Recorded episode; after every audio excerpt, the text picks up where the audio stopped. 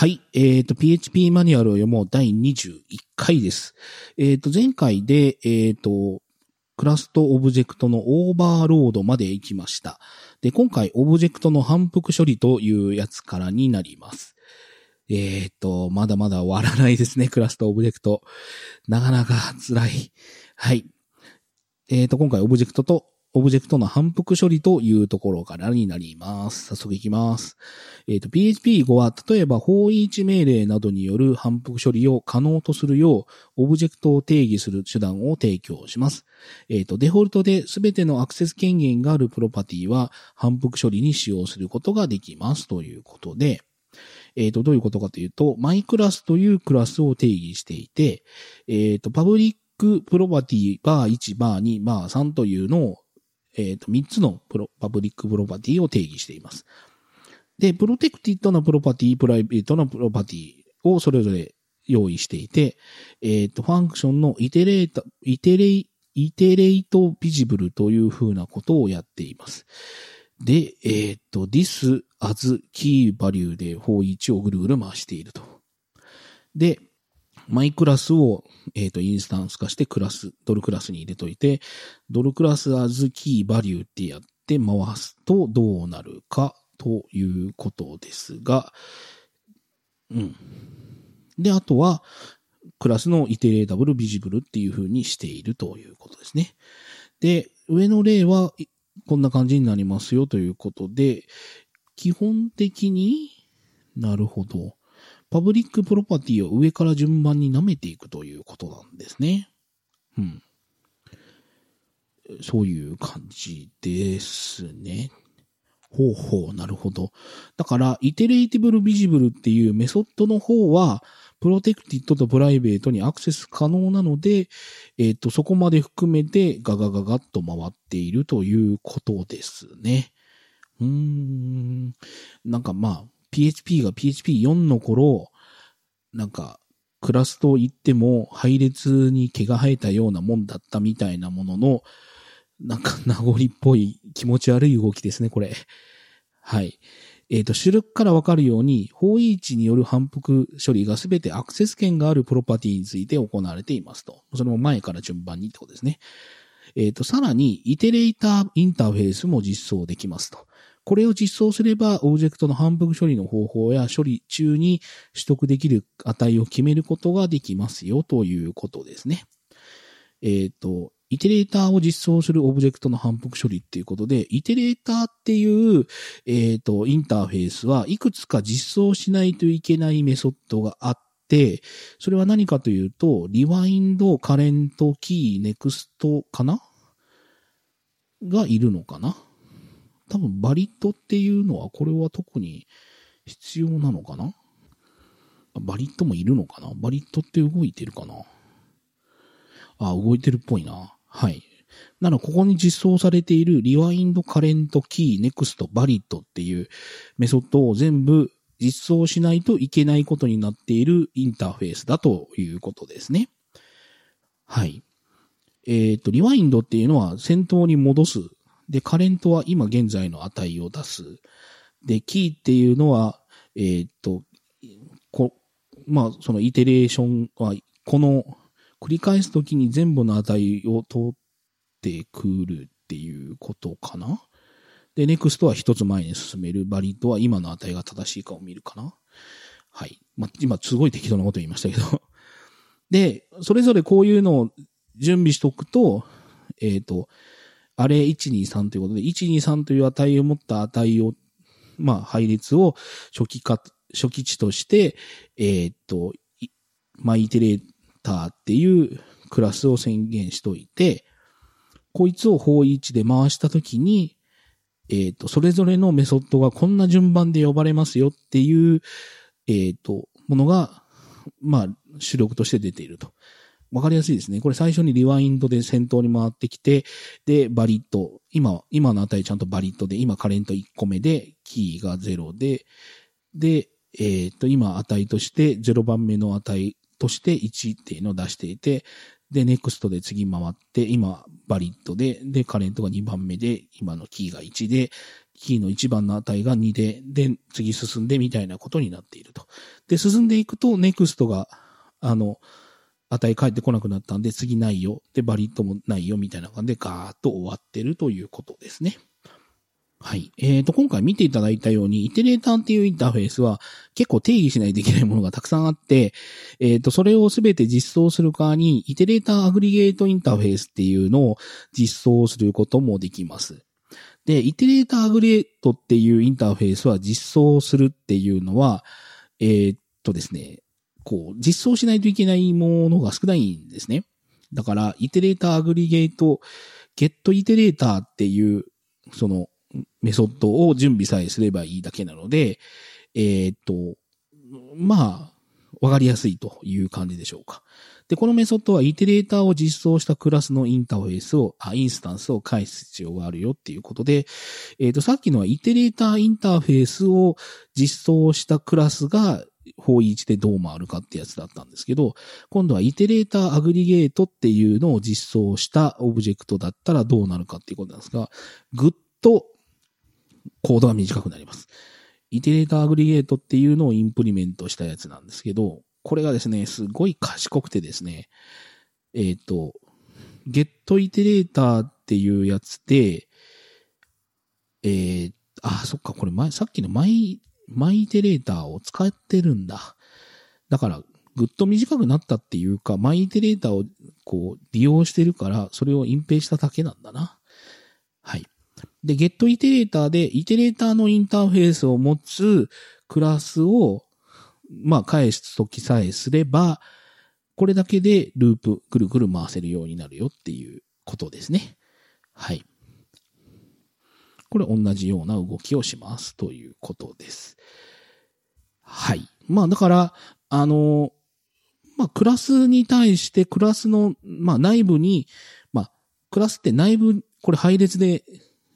まあ内部の値持ってますけど、内部がどうなってるかみたいな話は、あの、外からは見えないので、でも外から見えないけど、このクラスの内部にある値をなんかループさせたい、ループして値を取りたいみたいなことはよくあるんですね。で、そういうのをぐるぐる回して値を取りたいっていうものに対する値をどんどん返すよっていうのをイテレーターという、えっ、ー、と、言い方をして、そいつを扱うためのインターフェースがいくつか準備されてますという話です。えっ、ー、と、注意。より詳細なイテレータについては SPL 拡張モジュールを参照してください。この SPL 拡張モジュールの説明がしたいんですよね、早く。えっ、ー、と、皆さんが意外と知らないのがいっぱいあるんで。はい。注意。PHP5.5 以降を使っている場合は、ジェネレーターについても調べてみるといいでしょう。これもイテレーターを定義する方法の一つとして使えますということで、ジェネレーターは、えー、っと、あれ？あ、ジェネレーターはクラスとオブジェクトの後にあるのか。はい。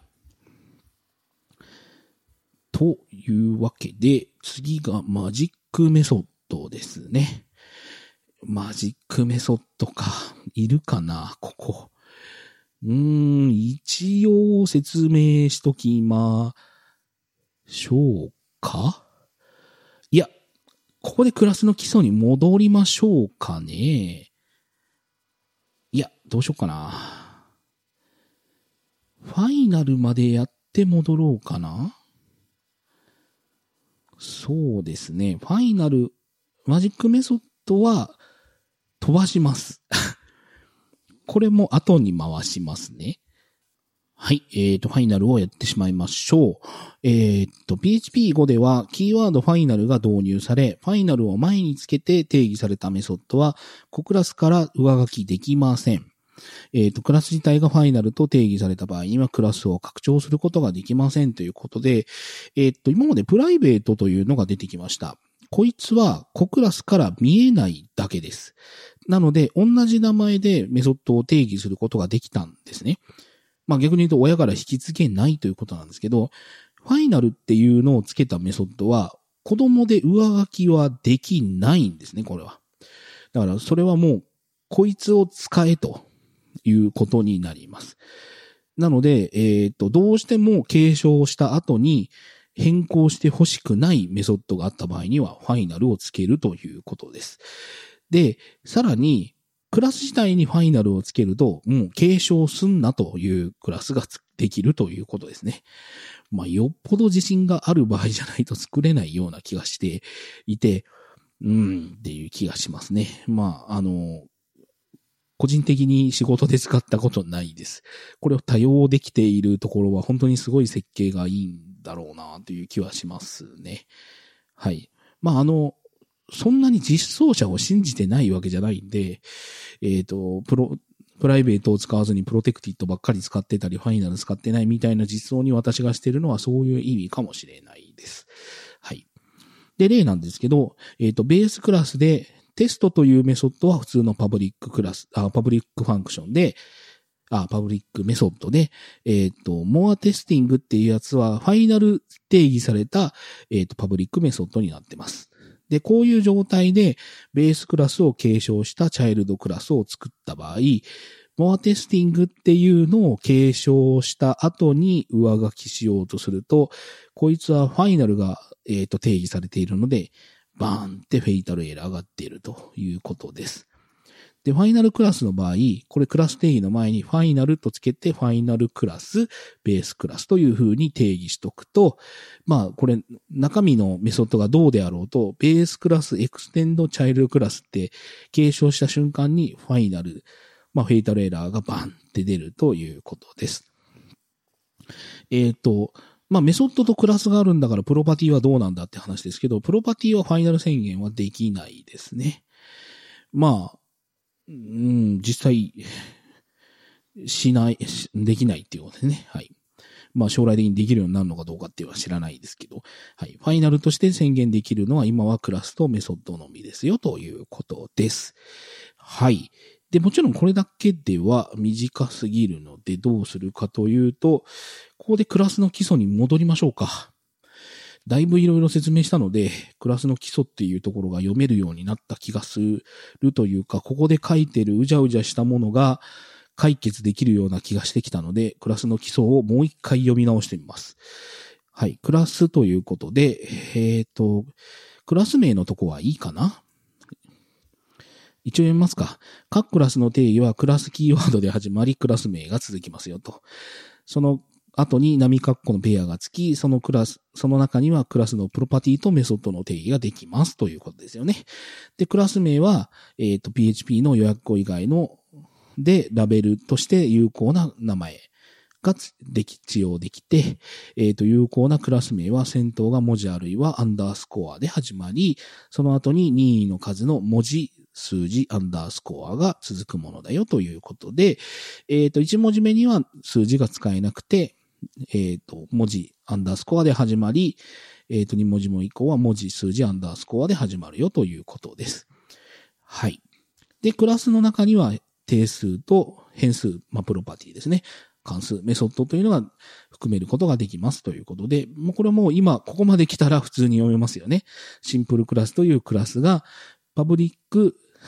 まあ、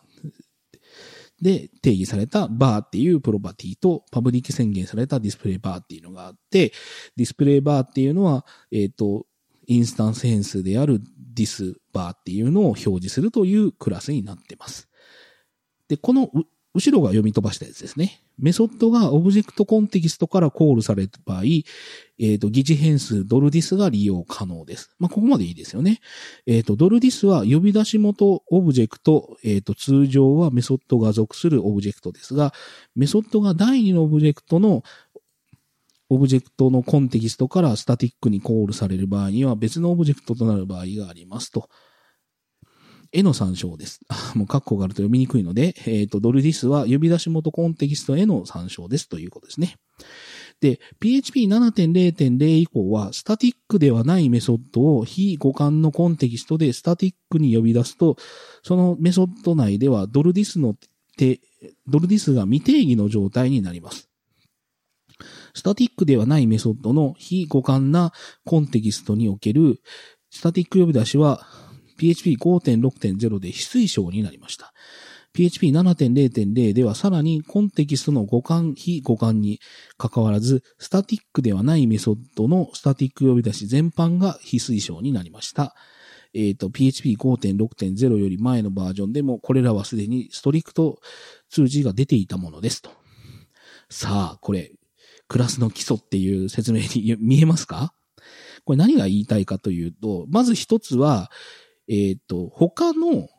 クラスからスタティック呼び出しされた先のメソッドにドルディスが書いてあったら、これは何になるんだっていうのが、7から挙動が変わりましたよという説明と、もう一つは、えー、と、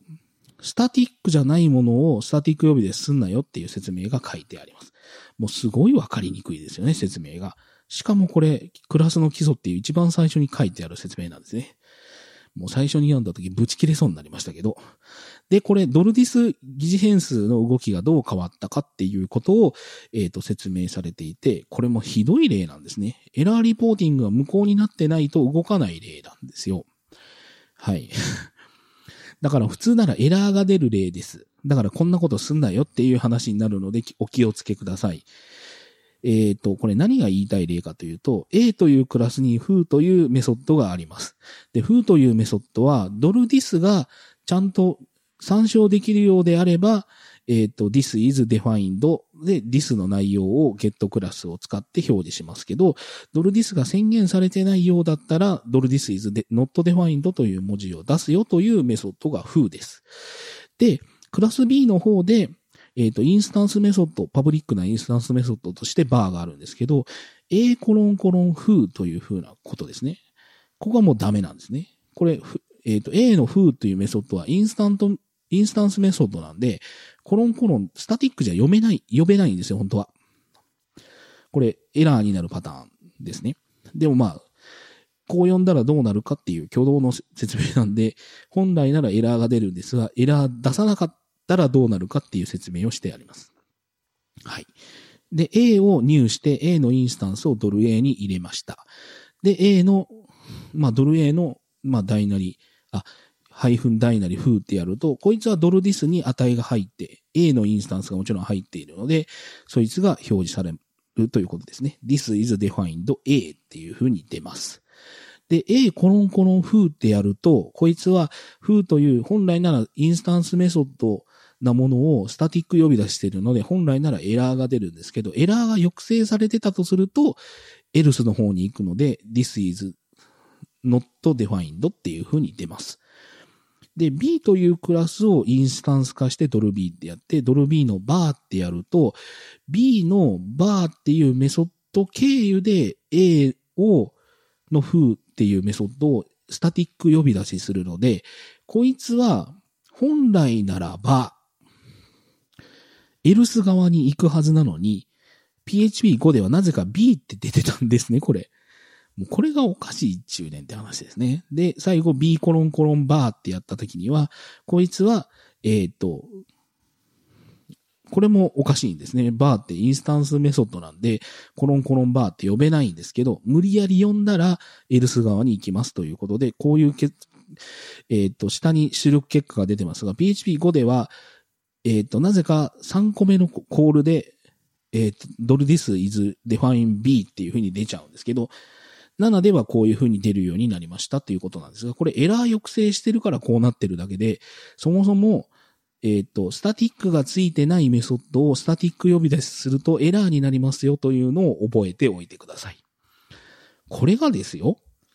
クラスとオブジェクトのクラスの基礎っていうところの最初の例っておかしいっすよね、やっぱりね。もうこれ今日はイライラしてるので ガンガンディスっていきますよ。はい。なので、これは一応例としてもう一回言い直しますと、えっ、ー、と、だから言いたいのは何かといえば、スタティック宣言してないメソッドをスタティック呼び出しするとエラーになりますということです。はい。そうじゃなければこんなディスの変な呼ばれ方みたいなことは起こらないはずなんでね。はい。で、ニューですけども、これももうすでに いろんなとこで言ってますから、あれですね。で、これのニューで、えー、っと、最初の時に読まな、読まなかったところを一応読みますね。で、えー、っと、最初のインスタンスを作成する云々のとこは一応読んだので、えー、っと、作成済みのっていうとこから行きましょうか。作成済みのインスタンス作成済みのクラスのインスタンスを新たな変数に代入する場合、新しい変数は代入されたオブジェクトと同じインスタンスにアクセスします。この動作はインスタンスを関数に渡す場合も同様です。作成済みのオブジェクトのコピーは、そのクローンを作成することにより作成可能ですと。ああ、クローンはまだ説明してねえや。クローンの説明してから来た方がよかったかな。まあいいや。クローンはまた後で説明しますね。で、今回代入の変な動きを説明している例です。これもクラスの基礎で説明すんなよっていうやつなんですが、これもですね、えー、っと、そこそこベテランの人でもびっくりすると思うんですよね。僕これびっくりしたんですけど、これ例の4、ぜひ試してください。これ、こんな動きすると多分思わないと思うんですけど、えっ、と、シンプルクラスというインスタンスをドルインスタンスに代入します。で、ドルアサインドという、えっ、ー、と、変数にドルインスタンスのを代入します。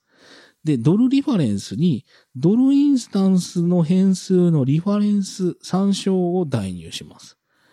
で、ドルインスタンスの、えっ、ー、と、バーっていうプロパティに文字列を代入します。ここまでの段階で内部的にどうなってるかというと、インスタンスのバーもアサインドのバーも、リファレンスのバーも全部この新しい文字列になってます。ここまでは誰も異論がないと思います。で、ドルインスタンスにヌルを入れた場合、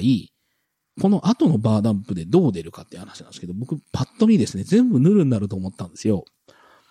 でも、アサインドだけ値残るんですね、これ。はって思ったんですけど、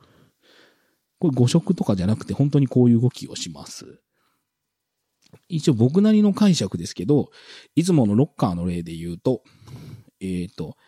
一つ、ロッカー、まあ箱がいくつかあるんですけど、一個目の箱にシンプルクラスのインスタンスを入れて、インスタンスと、ドルインスタンスという名札をつけます。で、今度ドルインスタンスをドルアサインドに代入しているので、同じ箱にアサインドという名札をつけます。えっ、ー、とですね、オブジェクトの場合、まあ、インスタンスですね。クラスのインスタンスの場合には、代入っていうのが新しい箱は作らないので、同じ箱に別の名札が付けれることになります。で、今度はこのアンパサンドなんですね。こいつが、ただ単に同じ箱にリファレンスっていうのを貼るんじゃなくて、インスタンスっていう名札が指している、この名札をリファレンスが、まあ、名札をつけるということなので、まあ、イメージ的には、この名札の上に被せて名札をつけたみたいな感じのイメージなんですね。なので、このインスタンスイコールヌルってやった時にどうなったかというと、このロッカーのインスタンスという名札を剥がす。で、インスタンスという名札を剥がした瞬間にリファレンスも剥がれる。けど、このロッカーに対するアサインドっていう名札がついていることは変わらないので、こうなるとしか思えない 動きをしてるんですね。で、これはやっぱりもう何度も言いますけど、クラスの基礎で説明する内容じゃないですよね。もうどう考えてもおかしい。うん。納得がいかない。一応こんな動きをしますよということでした。で、えっ、ー、と、次の例の5ですけど、新しいオブジェクトの作成ということで、えっ、ー、と、テストというクラスの中で、スタティックメソッドを呼んでいます。もうここでいきなりスタティックメソッドの説明が入ってるんですよね。もうすごいっすよね。で、えっ、ー、と、getNew という名前のスタティックメソッドで、new のスタティック。これどこでも説明してないですよね。このスタティックっていうキーワード。えっ、と、new のスタティックっていうのをやると、これは自分自身のクラスを入するっていう風なことになります。で、これ new のセルフというのと new のスタティックっていうので意味が微妙に違うんですけど、その説明どこにも書いてないですね。で、えっ、と、一応説明すると、new のセルフってやると、継承した先、例えばこのテストクラスを継承して、チャイルドテストっていうのが子供のクラスであった場合ですね。で、getNew をチャイルドクラスの方で上書きしなかった場合、えっ、ー、と、チャイルドクラスの getNew ってやったら、親クラス側の方の getNew を呼ばれます。で、そうやった時のこの new static なのか、 new self なのかによって、挙動が違います。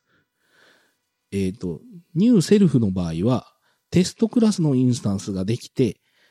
えっ、ー、と、 new static の場合には、チャイルドテストのインスタンスができます。っていう違いがあるんですけど、その説明どっかに書いといてほしいんですけど、このマニュアルどっかあるかな？はい。まあ、それはちょっとこう混乱させただけなので、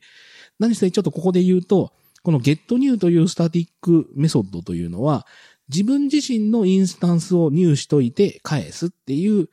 えっ、ー、と、メソッドになります。はい。で、テストで extend child、あ、そっか。これその説明なんだ。はい。いい説明かもしれないですね。で、テストで extend child ってやつで、えっ、と、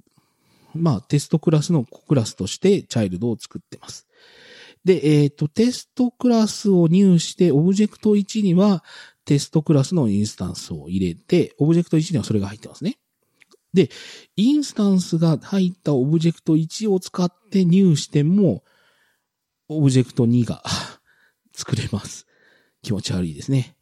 で、こうやって作ったら、オブジェクト1とオブジェクト2っていうのは別物なので、これが true になりますよね。びっくりイコールイコールが true になるってことは、これは別物だということです。はい。だから、オブジェクトのインスタンスを作っといて、そのインスタンスに対して new かけると、そのクラスができるということですね。で、テストコロンコロン getNew っていう風にやると、こいつはどうなるかっていうと、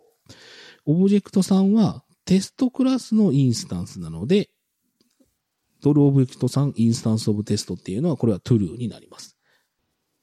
で、 child クラスの getNew っていうのは、 child クラスには getNew クラスが、あ、getNew メソッドはないです。だから、親クラスが呼ばれます。はい。えっ、ー、と、親クラスの getNew が呼ばれるんですね。で、親クラスの getNew が呼ばれたこのオブジェクト4っていうのは何かというと、えっ、ー、と、 child クラスのインスタンスなので、 child クラスの instanceof が true になります。あの、これがですね、 self だったら違うんですよ。 new self だったらこれ、えっ、ー、と、最後が false になるんじゃないかな。えっ、ー、と、オブジェクト4が instanceof test じゃないと true にならないはずです。はい。で、PHP5.4.0 以降では、新しく作成したオブジェクトのメンバーに、作成したその中でアクセスできるようにもなりましたということで、これ、さっき説明したやつ、さっき？これ連続で撮ってるからさっきがどれかわかんなくなってきましたけど、えっ、ー、と、5.3.× までは、こういうやつはですね、ドルデートタイムイコールニューデートタイムカッコカッコセミコロンっていう形で一遍変数に入れといて、ドルデ、ドルデートタイムハイフンダイナリフォーマットみたいな感じで変数に一回入れとかないとメソッド呼び出しできなかったんですけど、5.4.0以降ではこうやってニューでインスタンス作っといて、そいつをカッコで囲っとけばいきなりメソッド呼び出しできるようになりました。はい。だから一発だけ動けばいいだけっていう時にはすごい便利になりましたね。はい。で、次。プロパティとメソッドというやつで、これは、えー、っと、あんだけ時間かけて説明したやつをクラスの基礎でこうやってさらっと出しちゃってくるっていうのがね、やっぱイラってきますよね。で、しかも例がすごい悪いんですよね。クラスのプロパティとメソッドはそれぞれ別の名前空間に存在するので、同じ名前のプロパティとメソッドを共存させることもできます。プロパティの参照、プロパティを参照する場合も、メソッドを参照する場合も、書き方は同じです。それが、プロパティへのアクセスなのか、メソッドへの呼び出しなのかは、えっ、ー、と、そのコンテキストによって変わります。あ、決まりますと。つまり変数にアクセスしようとしているのか、関数を呼び出そうとしているかの違いですということで、もうダメな例ですね。これもう極端にダメな例ですね。foo というクラスに bar というプロパティと bar というメソッドがあると。もうそもそもこれがダメなんですよね。で、同じ名前のプロパティとメソッドを呼んだ、作っちゃった場合には、カッコをつけるかつけないかによって、ちゃんとプロパティのアクセスなのか、メソッド呼び出しなのかをちゃんと賢くやってくれますよということなんですが、そもそも同じ名前つけるなという話です、これ。確かにこうやって呼び出し、この書き方によって使い分けができるんですけど、なぜそういう悪い例をいきなりこのクラスの基礎っていうとこでやるんですかねっていう話ですね。はい。だからもうこれ、これだったらバーっていうのとゲットバーみたいなことにしましょうね。はい。一応説明しておくと、 foo のクラスを new しておいて、ドルオブジェクトに入れといて、ドルオブジェクトハイフン大なり bar しか書かなかったら、プロパティアクセスになり、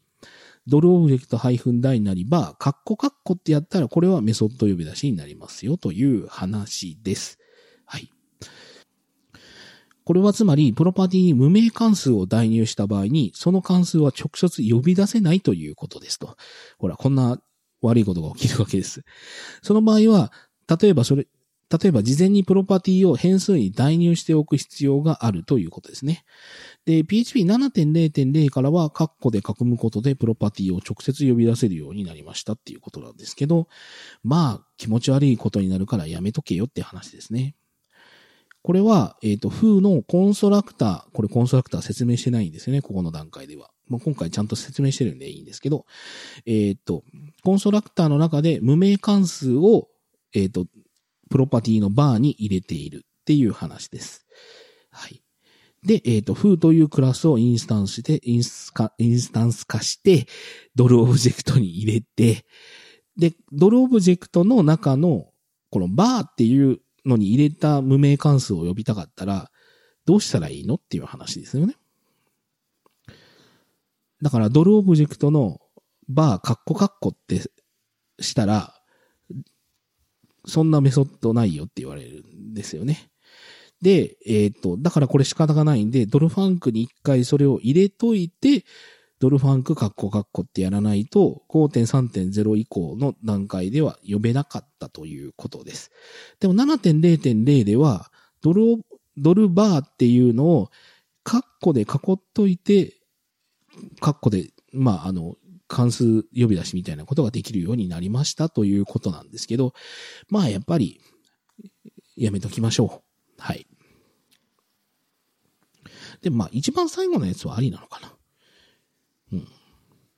で、最後、エクス、あ、最後じゃないか。 extend、えっ、ー、と、継承ですね。クラスの基礎で継承まで来ちゃうんですよね。はい。で、クラスの宣言部に extend キーワードを含めることで、他のクラスのメソッドとプロパティを継承することができます。多重継承は行うことができず、クラスが継承できるベースクラスは一つだけですということですね。えっ、ー、と、継承されたメソッドやプロパティをオーバーライドするには、親クラスで定義されているのと同じ名前でそれを再宣言しますよということです。しかし、親クラスでそのメソッドがファイナル定義されている場合はオーバーライドできません。ファイナル、さっき宣言、あの、言ったばっかりですね。オーバーライドされた元メソッドや、プロパティにアクセスするには、ペアレントコロンコロンっていうので参照します。これまだ基礎ですよ、このページ。で、えっ、ー、と、メソッドをオーバーライドするときには、パラメーターのシグネチャーが同じじゃなければならないということですね。えっ、ー、と、もし違っていれば PHP は e ストリクトレベルのエラーが起こりますと。えっ、ー、と、ただし、コンストラクターは例外で異なるパラメータでオーバーライドすることができますということで、えっ、ー、と、 SimpleClass というのが、まあ、このページの最初のところで宣言されてましたけれども、バー、VAR、バーというパブリックプロパティと displayVar というメソッドがありました。はい。で、その SimpleClass を継承して ExtendClass というのを作ってるんですが、 displayVar っていうメソッドをオーバーライドしているわけですね。で、そのオーバーライドしておいて、えっ、ー、と、文字列を表示しといて、 ExtendClass という文字列を表示しといて、親クラスの displayVar を呼び出しているわけです。はい。ここまで説明してきて、何回か頑張って説明したから、これは説明できる例ですよね。はい。ちょっとくどくなってきましたね。ちょっと反省。えっ、ー、と、 new ExtendClass。ExtendClass というのを new することによって、えっ、ー、と、インスタンスを入れて、 extend displayVar とやると、 ExtendClass というのと、親クラスの displayVar が出るので、あ、 default value というのが表示されますということです。で、えっ、と、コロンコロンクラスというやつですけど、PHP5.5. あ、PHP5.5 以降では、クラスキーワードで、えっ、と、クラス名の解決ができるようになりましたということで、えっ、と、クラスネームのクラスネームクラスの完全就職名を文字列で取得するためには、クラスネームコロンコロンクラスという風にしますということですね。えー、これなんかちょっと説明がわかりづらいですけど、メンバーっていうクラスがあった場合、メンバーというクラスの、えー、と完全なクラス名を知りたい場合には、メンバーコロンコロンクラスとしてくださいということです。えっ、ー、と、ネームスペースはまだ説明してないんですけど、これはネームスペース、名前空間付きのクラスと組み合わせると特に便利ですよということですね。だから、えっ、ー、と、NS というネームクラスに所属するクラスネームというクラスがあった場合、エコークラスネームコロンコロンクラスってやると、えっ、ー、と、NS バックスラッシュクラスネームという風になりますということですね。はい。えっ、ー、と、注意、コロンコロンクラスによるクラス名の解決は、コンパイル時の変換ですと。つまり、クラス名を作るタイミングではまだオートオートロードが行われてないということです。オートロードは多分次回説明しますね、最初に。えっ、ー、と、結果的にクラスがまだ存在しない状態、時点でクラス名が展開されることになります。この場合にはエラーが発生しませんということですね。はい。ようやくこのクラスの基礎っていうところに戻ってこれましたが、いかがだったでしょうか？このクラスの基礎一番最初に聞いて理解できたと思いますでしょうか？もう、えっ、ー、とですね、第17回というのがこのクラスの基礎を読もうとした回だったんですけど、あの回ですね、4回ぐらい取り直してるんですね。えっ、と、どうにもこうにもこのクラスの基礎っていうページがですね、説明しきれないと。何回か補足説明を頑張ってやって、説明しようとしたんだけど、断念して、ああいう最終的にですね、読み飛ばすということをやらさせていただきました。一応、えっ、ー、と、今回ですね、ファイナルキーワードという、ファイナルというとこまで読むことによって、なんとかクラスの基礎の